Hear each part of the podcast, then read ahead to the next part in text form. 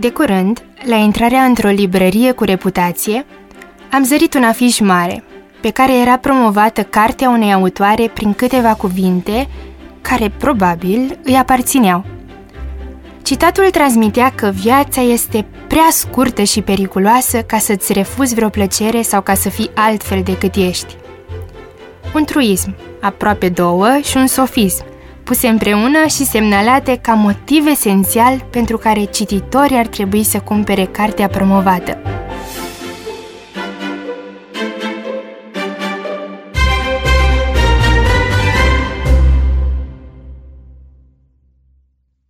Secvența, interesantă ca ilustrație, ca instantaneu printre alte instantanee necesar superficiale într-un timp în care toată lumea simte că poate inspira pe toată lumea, seamănă izbitor cu multe altele pe care le găsești peste tot în social media, în grafiti de pe stradă și chiar în toaletele publice. Viața este prea scurtă ca să fii supărat, viața este prea scurtă ca să o iei în serios, viața este prea scurtă pentru a munci atât de asidu, viața este prea scurtă ca să aștepți prea mult după el sau ea și alte asemenea pseudo-înțelepciuni care ar trebui să ne provoace revelații. Citatul acesta însă nu este doar superficial, este și înșelător. A nu-ți refuza nicio plăcere nu e nici pe departe vreun gând înțelept, ci probabil pentru destul de mulți este chiar unul dintre motivele pentru care viața va fi mai scurtă decât ar fi putut să fie.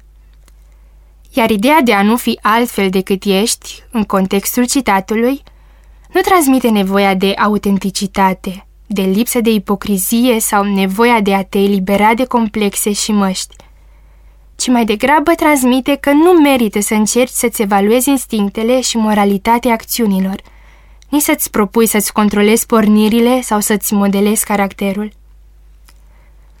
Celor care prețuiesc mai mult conștiința morală, mai ales când aceasta se dezvoltă într-un cadru religios, li se impută uneori că își reprimă adevăratul sine sau că își pierd viața trăind după cum li se impune. Dar, dacă mai mulți dintre noi ar încerca să înțeleagă creștinismul, respectându-l pentru revelația pe care o găzduiește și rezistând ispitei de a pleca de la explicația că religia este doar un vestigiu al unei epoci primitive, ar putea realiza că religia, relegarea omului de Dumnezeu, era pentru Isus de fapt o eliberare.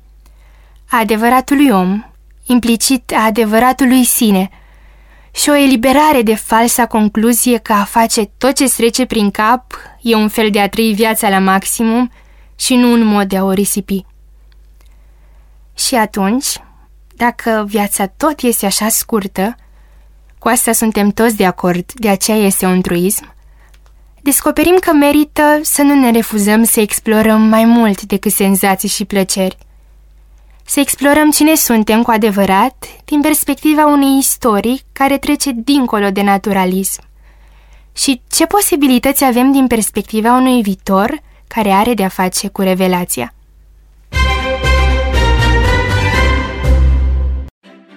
Salutare!